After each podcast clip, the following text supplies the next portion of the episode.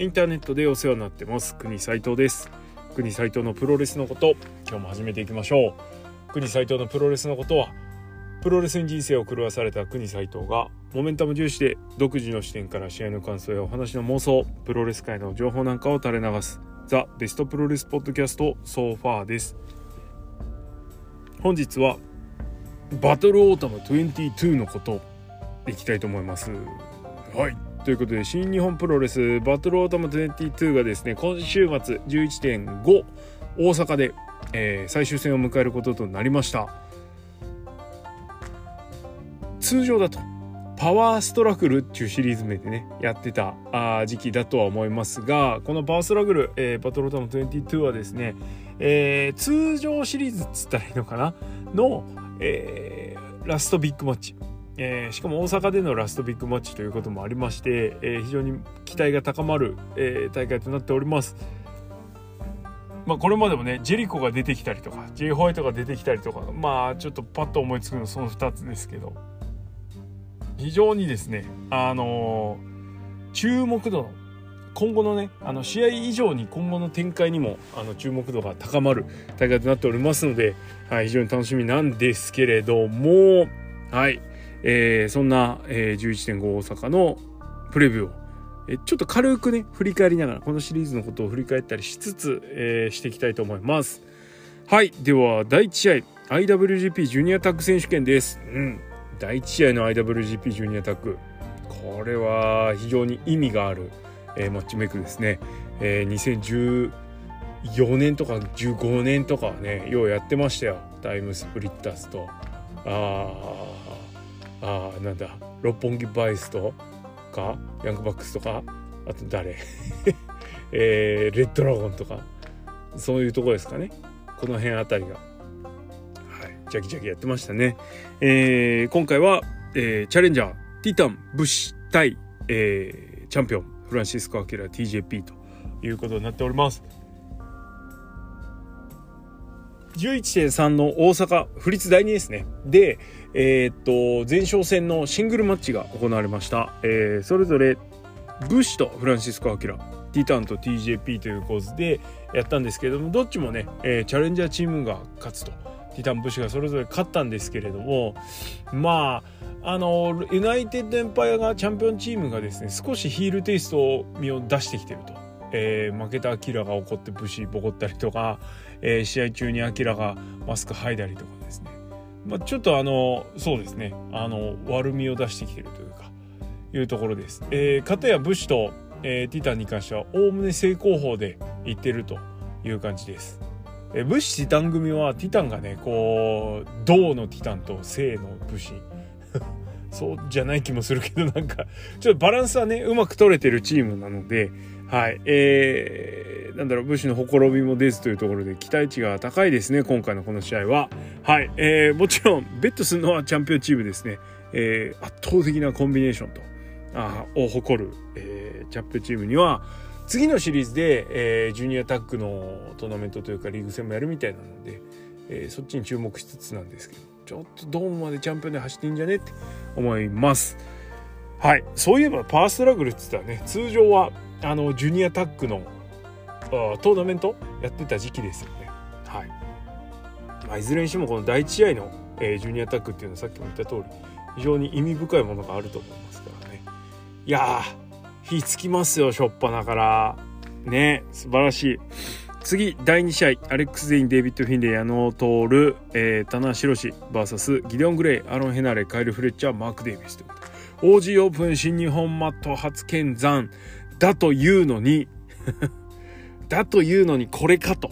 ねえ、ー、まあ、しょうがない。えー、OG オープンとして試合をさせないんであれば、つうかね、スカッシュマッチでいいから OG オープンに試合させろよって感じですけどね。何やっとんねん。で、えー、ギデオン・グレイ別に試合させなくていいでしょっていうね。ギデオン・グレイと矢野を外しちゃえばいいじゃんっていうね、マッチメイクですね。もったいない。はい。次第3試合スペシャルシングルマッチ。ヒクレオ VS 高橋裕次郎ということでここは本当は、えー、ネバー無差別級選手権だったんですけれども、えー、カール・アンダーソンが、えー、来日を拒否。ね。WWE のサウジアラビア大会参戦ということで、えー、これベルト剥奪せずですね、えー、それからヒクレオも後楽園のマイクで、えー、アンダーソンとやってお前から取ってやると。いうことをですねヒクレオが言いましてこのヒクレオの言葉にですね新日本プロレスが甘える形となってですね カール・アンダーソンからベルトは取らない剥奪しないと、えー、いうことになっております。ストーリー上は。なんだよっていうね。あの試合する側がいい悪い判断したらあの会社は言うこと聞くんだっていう謎もありますけどね。ああヒクレがそう言ってくれるんだったらみたいな感じになってる。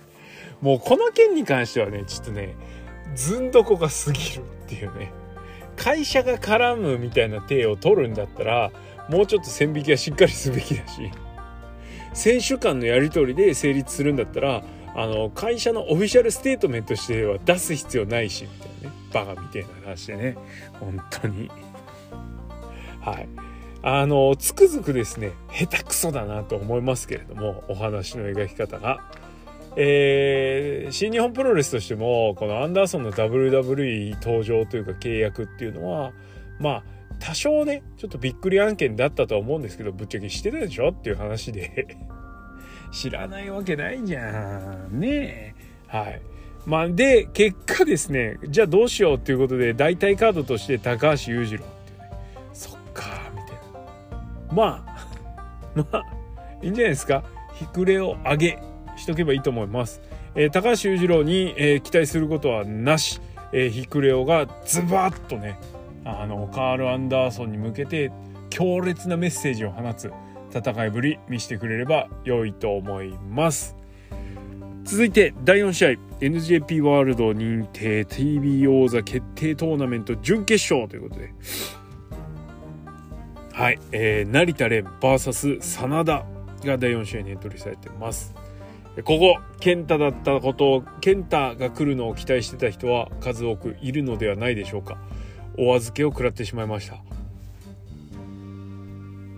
一体誰がですねこの成田真田っていうカードに期待を膨らませるのかみたいなところちょっとありますけどね。はい。えー、成田が真田を餌にですねステップアップするというのであればこれはですね激アツなんですけれども真田大丈夫か感じですね。えー、成田蓮は、えー、1回戦で、えー、このプゴトでもレビューしました。えー、石井智弘戦、激戦を勝ち抜いて、デーブ・メルツは4.75つけてましたね。ちょっとほんと試合見たって感じですけど、まあ。一回いい評価してくれてるから、ポジティブに捉えましょう。はい、4.75素晴らしい。はい。そして、えー、っと、1個前は、矢野徹と試合をしてました。えー、試合終盤のこう、なんだろう、加速具合はですね、ちょっとなんか矢野徹の強い部分を出してくるような展開もあったんでよかったかなというふうに思いますがなんとフィニッシュが断頭台完全に悪魔将軍のあれですね、はい、地獄の断頭台じゃないのはあの体のその他9箇所封じをですねせずにあの技に入ってるからだというふうには思うんですが技の感じとしてはもう完全にあの悪魔将軍のあれですね。まあ見方によっちゃねあのー、あれですよ。走り込んでくる相手もしくはあの止まってる相手もそうですけどもあの顔面 G 傭兵の顔面 G の片足かつ半身ひねりバージョンみたいな。ちょっとへぼくなっちゃってるみたいな感じもするんですけどいや断頭台としてみたらあれ矢野やばいっすね、はい、首ちょん切れ寸前ですよ。ということでそんな危険技を持ってきた。はい成田ストロングではバロスペシャルで勝ち。矢野徹に断頭台で勝ちっていうね。どっちかっつうとサン・オブ・ストロングスタイルっていうよりねサン・オブ・ボイルド・エッグって感じですけれども。はい。いや 面白ちょっと期待膨らみます、えー、成田蓮にはね、はい、ただ真田がどうするかってとこですね。えー、真田も勝ち上がりとしては面白い試合は見せてるのでなんならこのままいっちゃってもね別にダメじゃないんですけどたただここで成田に勝って決勝行ってザックとやってなんか意味あんのみたいな ところはちょっと感じております。えー、そう。そして、えー、次の対戦相手がですね、えー、決まるのが次の試合です。第5試合、えー、同準決勝、ザクセバジュニア対キングオブダークネスイービルです。この試合とは別にですね太一がですねまた KOPW にに狙いを絞りましてもう終わりじゃねえのとか思いつつ、えー、タックリーグにエントリーしないことが決定しましたあということはこれ決まったな ザック勝つなよしもうザック全ベッドですわねええー、ってことで1個前で真田の相手ザックとか言ったんですけどまあザック成田ザック真田どっちが見たいかっつったらドームねえー、決勝戦ドームですから、えー、そりゃザック成田でしょと。もうザックさんでいいじゃん。わざわざやんなくたって。ねと思うんですけど、はい。えー、ザック EVIL に関しては特にありませんって感じですね。はい。次、第6試合、インクレディブルタッグマッチ。高橋ヒロム、エル・デスペラード、マスター・ワト、石森泰治です。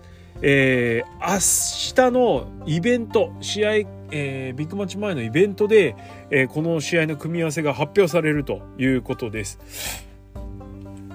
えー、東京ドームで、えー、IWGP ジュニアの 4way 戦を控えて4人がですね、えー、どういう構図で来るのかというのは、えー、これ楽しみですね、えー、特にこの人たちの動向を追っていないのでどうなるか予想もつきません。わあ大変だ。どうなるのが一番いいんですかね。ああパッとは思いつかないけど。うんでもまあそうだな。あのヒロム・デスペがタッグ組むと面白いかな。はい。まあとがね石森のタウ面にいる方が大事かなと思う部分もありますけど、はい、ヒロム・デスペのタッグちょっと見てみたかったりします。次第7試合、え岡田和親玉トンガ VSJ ホワイト健太うん。カードはちょっと分厚いですね。これどうなるんでしょう？まあ、岡田と J のね、東京ドームに向けての、えー、前哨戦という意味合いもあると思います。え健太はそれぞれですね、ノーテーマで、えー、ドームへ向かっているという状態なんですが、さあさあ、ここもどうなるか気になるとこですね。はい。さあ、そして第8試合。これメガカード来たね。IWGP タッグ選手権。えー、チャンピオン。FTR キャッシュウィーラーダックサウド VS えグレートオーカンジェフコブですいやーこれは注目でしょうついにですね NJPW ユニバースの前にはいあの世界屈指のタッグチーム FTR がですね登場ということですいや楽しみですはい AEW の中継やらですねえー、でこの FTR の活躍ぶりっていうのは見てたわけです。えー、タッグチームとしての完成度とかそれから連携値の高さとかねはい、ととにかくあの面白い試合をすることはこの前のロイヤルクエスト2とでのロイヤルクエスト2での OG オープン戦でも明らかですね見てない人とっとと見た方がいいです。はい、あのぐらい分厚いタッグチームマッチを、えー、新日本プロレスでも見せてくれるとですねより一層こうちょっと新日本プロレスのこう分厚さっていうのねタッグどうしても弱いじゃないですか新日。まあ、なんでそこにねこうちょっと一個ポカーンとね持ってきてくれるといいかなと思います。なんなら防衛しちゃってですねドームでもう一回試合するっていうのもなしじゃないのかなと思いますけどどうでしょう？まあただオカンジェフコもねそろそろそろそろっていうかもう一回ねしっかり取り戻してあの新日本プロレスのタッグチームの歴史に名を刻む人たちになってほしいですね。チャンピオンになってるのに印象が薄いっていうのはちょっとあんまり良くないことだと思いますから。はい。その辺どうでしょうという感じです。さあそしてメインイベント、えー、IWGP USAB 級選手権。ウィル・オスプレイチャンピオン VS チャレンジャー内藤哲也です。いやこれはどうなる？ねえ。ちょっと読めないですね。内藤がチャンピオンとしてドームに行くのかオスプレイがチャンピオンとしてドームに行くのか。そしてそれぞれがチャンピオンとしてドームに行った場合対戦相手が誰になるのか。ここは気になるところです。まあ、個人的にはですね、えー、武藤が、えー、1.4に出る、えー、パートナーは棚橋宏という面には内藤と真田って俺はちょっと思ってるんで、まあ、そっから見るとオスプレイ勝つのかななんていうふうにも思うんですけどそして何よりもやっぱりここで期待したいのはもうねこれ1点ですわ、えー、ウィル・オスプレイの挑戦者がどっかから来る。そういう言い方にしておきましょう。はい。あまりねあの固有名詞出して期待値高めすぎるのも良くないかなというふうに思いますのでウィル・オスプレイが防衛してチャレンジャー。ねあいつが来たら激アツじゃないですか。はい、えー、岡田 J ホワイトそれから IWGP ジュニアの 4way、えー、がしか今カードが発表されて1.4東京ドームですけれどもウィル・オスプレイ VS あいつ。が実現したらですねはい、これはもう空前絶後のレッスルキングダムになること間違いなし。はい、えー、期待して待とうじゃありませんか。ということで、えー、国斎藤はこの試合はオスプレイにベットします。はい、で日本武道館の試合も面白かったですけど初対戦。そこよりねさらにマシマシで来るとは思いますから期待していいんじゃないでしょうか。はいどんな感じで、えー、バトルオータム2000バトルオータム22結構ですね。結構楽しみしてます、えー、神興行の予感プンプンに漂わせてますからね。はい、えー、楽しみにしたいと思います。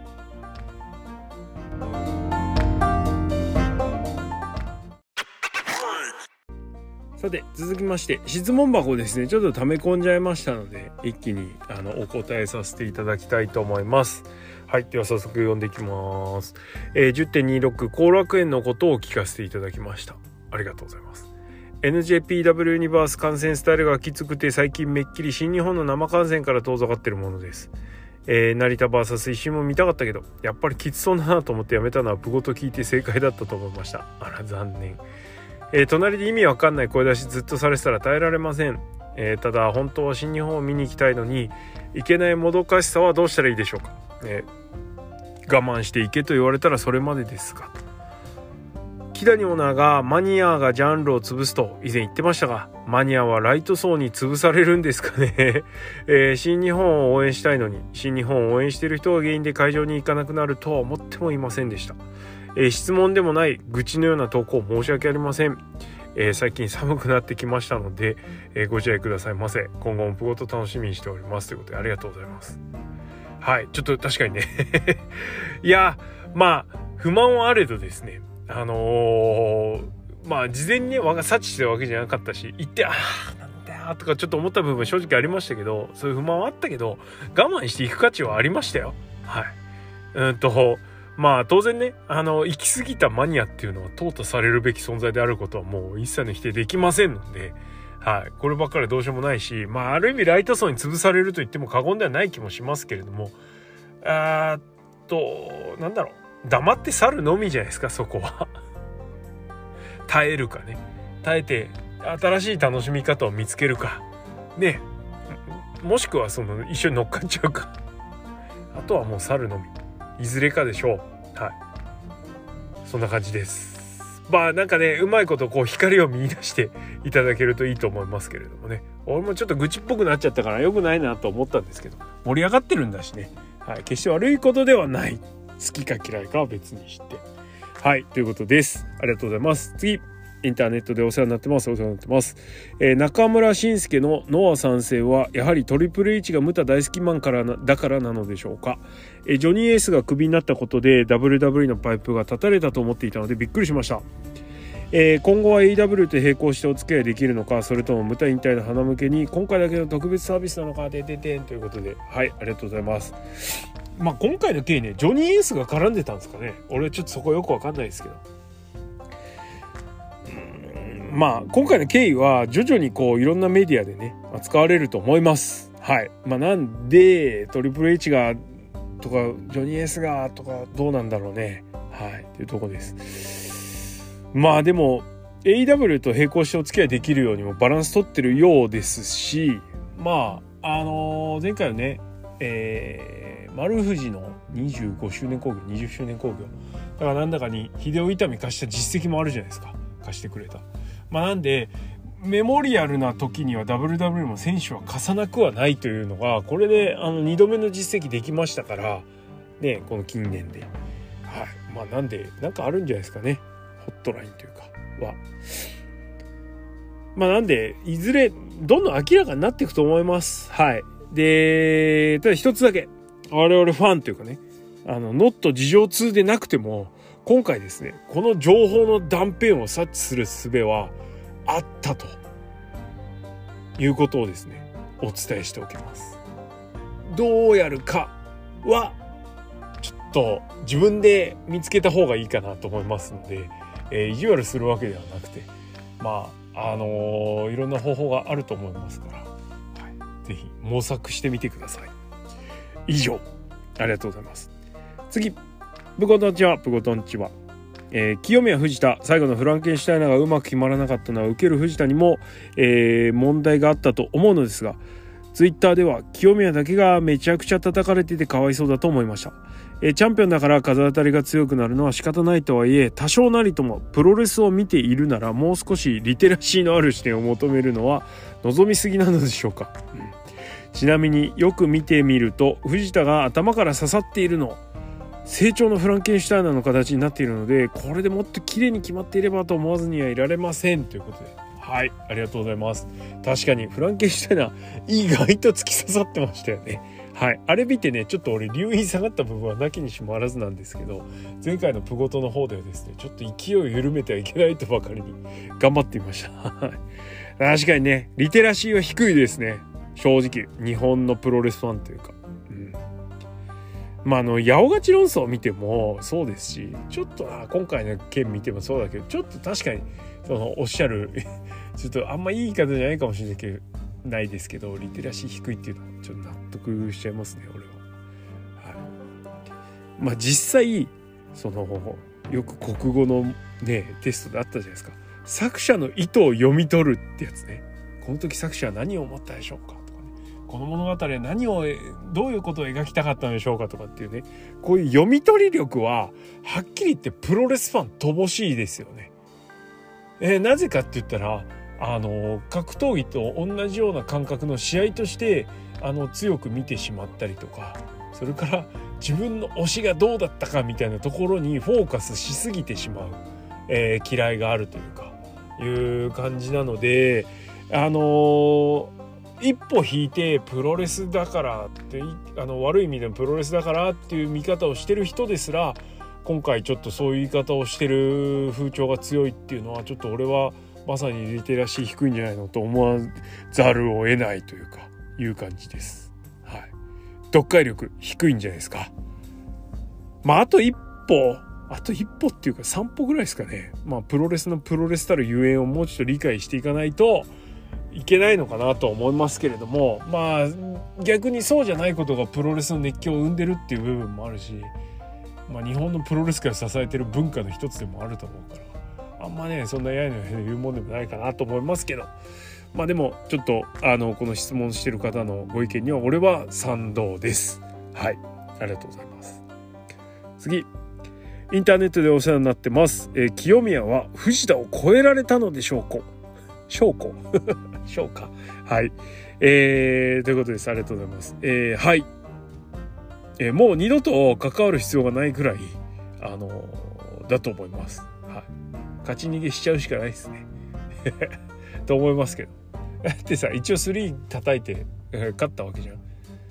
で、あんなヘボいことされるんだったら、俺はもう二度と試合する必要ないと思ってるんで もうこの勝ちをね、得てね、はい、いくと思います。いっちゃえばいいと思います。で実際なんだっけトースポかなんかでカッコ付きだったんですけど藤田戦に見れ藤田戦にカッコカッコ藤田戦に未練はないって清宮にねはいインタビュー言ってましたがそのカッコがね勝手につけたのか本当にそう言ったのか分かんないですけどまあカット本人が未練がないっつってんだからもうそのまま突き進んでもらいましょうよ。ではいおしまいっつってまあ何をもって超えるかですよ。そこはポイントになってくると思うしここは議論を深められるところだと思いますけれどもとりあえず感情的には俺はもうやんなくていいと思ってるんで藤田と清宮はね。はい、なんでこれでだって藤清宮もう一回勝ったってどうせみたいな風に言われるんでしょ。だったらやんなくていいじゃんみたいな。シャンシャンみたいな感じで言われるんだったら。はい。もう二度とやる必要ないと思います。はい。ありがとうございます。次。えー、国さん、プゴトンチは、プゴトンチは、えー、の有明大会現地参戦してまいりました。お疲れ様です。えー、最後にケチがついちゃったものの、久しぶりに選手に声を出してプロレス観戦できるとても良い機会で本当に楽しかったです。うん。ただ会場のお客さんが久しぶりの声出しでどんな風に応援していいのか忘れちゃったのか、杉浦、杉浦、丸藤、丸藤など客席一体となって手拍子で選手の名前をコールしていたあの光景があまり見られず、えー、まだコロナ前の空気を取り戻しきれてなかったように感じました。11.23代々木大会も声出しになるとのことなので少しずつ声援の機会を増やしていって元の空気になるといいのですが国さんはどう思われましたか ?BS え感染後に豊洲駅の近くにあるあこれなんて読むの？営利長門市わかんないはい。えっ、ー、と永遠の A にですね千の利休の利ですね。はい。という名のという中華料理の店で打ち上げをしたのですが本場の中国の方がやっている本格中華で何食ってもうまい素晴らしい店でした。あらそうなんですか？豊洲方面では注目ですね。意外と空いていたので穴場かもしれません。もし有明アリーナ観戦後に豊洲駅から帰る方がいたらおすすめです。ということでありがとうございます。耳寄り情報。こうやってね有明アリーナのこう飯情報をね集めていくってねいうのも大事ですね。ということでリスナーの皆さん。じゃあ着実に溜まってるんじゃないですか？はい。ありがとうございます。まあ新日の何でもかんでもコールしちゃう感じとクラかと比べると正直4割運転ぐらい この前の有明はだったと思います。えー、ただノアのノアの声出しなんて実際あんなもんかなとかはちょっと思うんですけど。はい。どうですか？まああの必要な場面では盛り上がっていたしコールも飛んでたからそのコールが飛ばないでもどかしかった瞬間っていうのはちょっとあんまなかったかなっていう感じですね。あの忍者マックが忍者忍者っていうコール煽ってんのにあんまりしっかり乗らないっていうとこもなんか のわっぽーとか思ったんですけど どうでしょう。まあそうだな。あんまり今回の客席盛り上がりっていうのはそのストレスもなく俺は良かったと思います。まあ実際そうだな。あのー、えー、っと物足りないことがあったとしたらちょっとメインかな。やっぱり清宮海斗にコールが集まっていい瞬間に清宮コールと海斗コールがそれぞれ別個のとこで起きてて、えー、打ち消し合ってあのシューンってなっちゃうってとこでした。どうやらですね本人曰くカイトコールでいいっぽいのであとオフィシャルもちょっと出しましたね。はい。なんで今後はカイトカイトでいいんじゃないですか。はい。これはケントとカイト真っ向勝負じゃしないですけど、まあ、カイトコールではい行けばいいのかななんていうふうに思います。はい。えー、まあ盛り上がってほしいですけどね。うん。まあでも良かったんじゃないですかね。はい。これからこれからって感じです。あのファンもウォーミングアップ。別に悪いことじゃないと思います。好感度で言ったら俺はもう毎回言ってるけど新日本のかかりすぎてねあのー、バカみたいにテンポが上がっちゃってんのとかあとなんかうっさいのはちょっとごめんなんでよかったと思いますけど。はいありがとうございます。次、えー、お疲れ様です。お疲れ様です、えー、ノア有明大会こんな空気になるとは思っていませんでした。清宮の本当の敵はもしかしたらうるさ型のノアファンなんじゃないでしょうか、えー、とはいえ私自身も今の武藤の後継者を押し出している清宮はあまり好みではありません。これから長い期間ノアの、えー、機種として引っ張っていこうというレスラーが武藤のコピーでは残念な気がしてなりません。これからブラッシュアップしていって無党感を薄めた完全版清宮を期待したいと思います、えー、長くなってしまいましたが清宮はノアだけならず、えー、プロレス界を代表するレスラーになれるはず、えー、そうなるように応援するのもファンの役目だと思ってます。優しい世界。はいありがとうございます、まあ、武藤のコピーね、うん。まあコピーっちゃコピーだけど、まあ、コピーしだしてからそんな紐立ってないんだからもうちょい辛抱しません？うん。あの、まあ、待つっておっしゃってますしね。質問していただいてる方も。で、いいと思いますけど。あの、ノアのこう、ね、バンディエラが武藤の後継者っていうのはどうなんていうのはあるんですけど、別にそこは何でもいいと思います。武藤の影を感じてもいいと思うし、まあ、確かに、あのー、各団体を牽引する人たちがじゃあ他の誰かのレスラーの影を感じさせるかっていうとまあ感じさせないですよね。あの例えば岡田和親は岡田和親だしね。なんかここのとこ猪木引っ張ってこようとしてますけどねやっぱそういう神通力的なものは必要だしまあよく見たら棚橋もねまあなんか藤波テイストって自分でも言ってますけど全然でもそんなもんないじゃないですか。ねなんであの独自の色っていうのはやっぱ試合を経るごとに歴史を積み重ねるごとになっていくと思いますからそう焦らずにね武藤のコピーに見えるかもしれないですけど俺は見えないですけどはいあの見える手もですねちょっと時間を置けば大丈夫だと思います。まあ実際無糖ほどねドラスク連発シャイニングウィザード連発もしてないですし、まあ、いいんじゃないのと思うんですけど、まあ、技とか試合展開のトレースって意味ならちょっと誰かは言わないですけど某団体のね某日本プロレスの 某選手の方がよっぽどだと思うんで、まあ、特にねこれに関しては誰も指摘してる人見たことないんでツイッターね。俺のタイムライン上では見たことないですけどずっと感じてますね。はい。デビューほどなくして、えー、ベルトを取ったあの時からですね。まあまあまあまあ。そのラインなぞってりゃそりゃいいレスラーっぽく見えるわなってぽくって言っちゃいけない。でああそりゃ盛り上がるわな試合なっていう風に思いながら見てるとある選手がいます。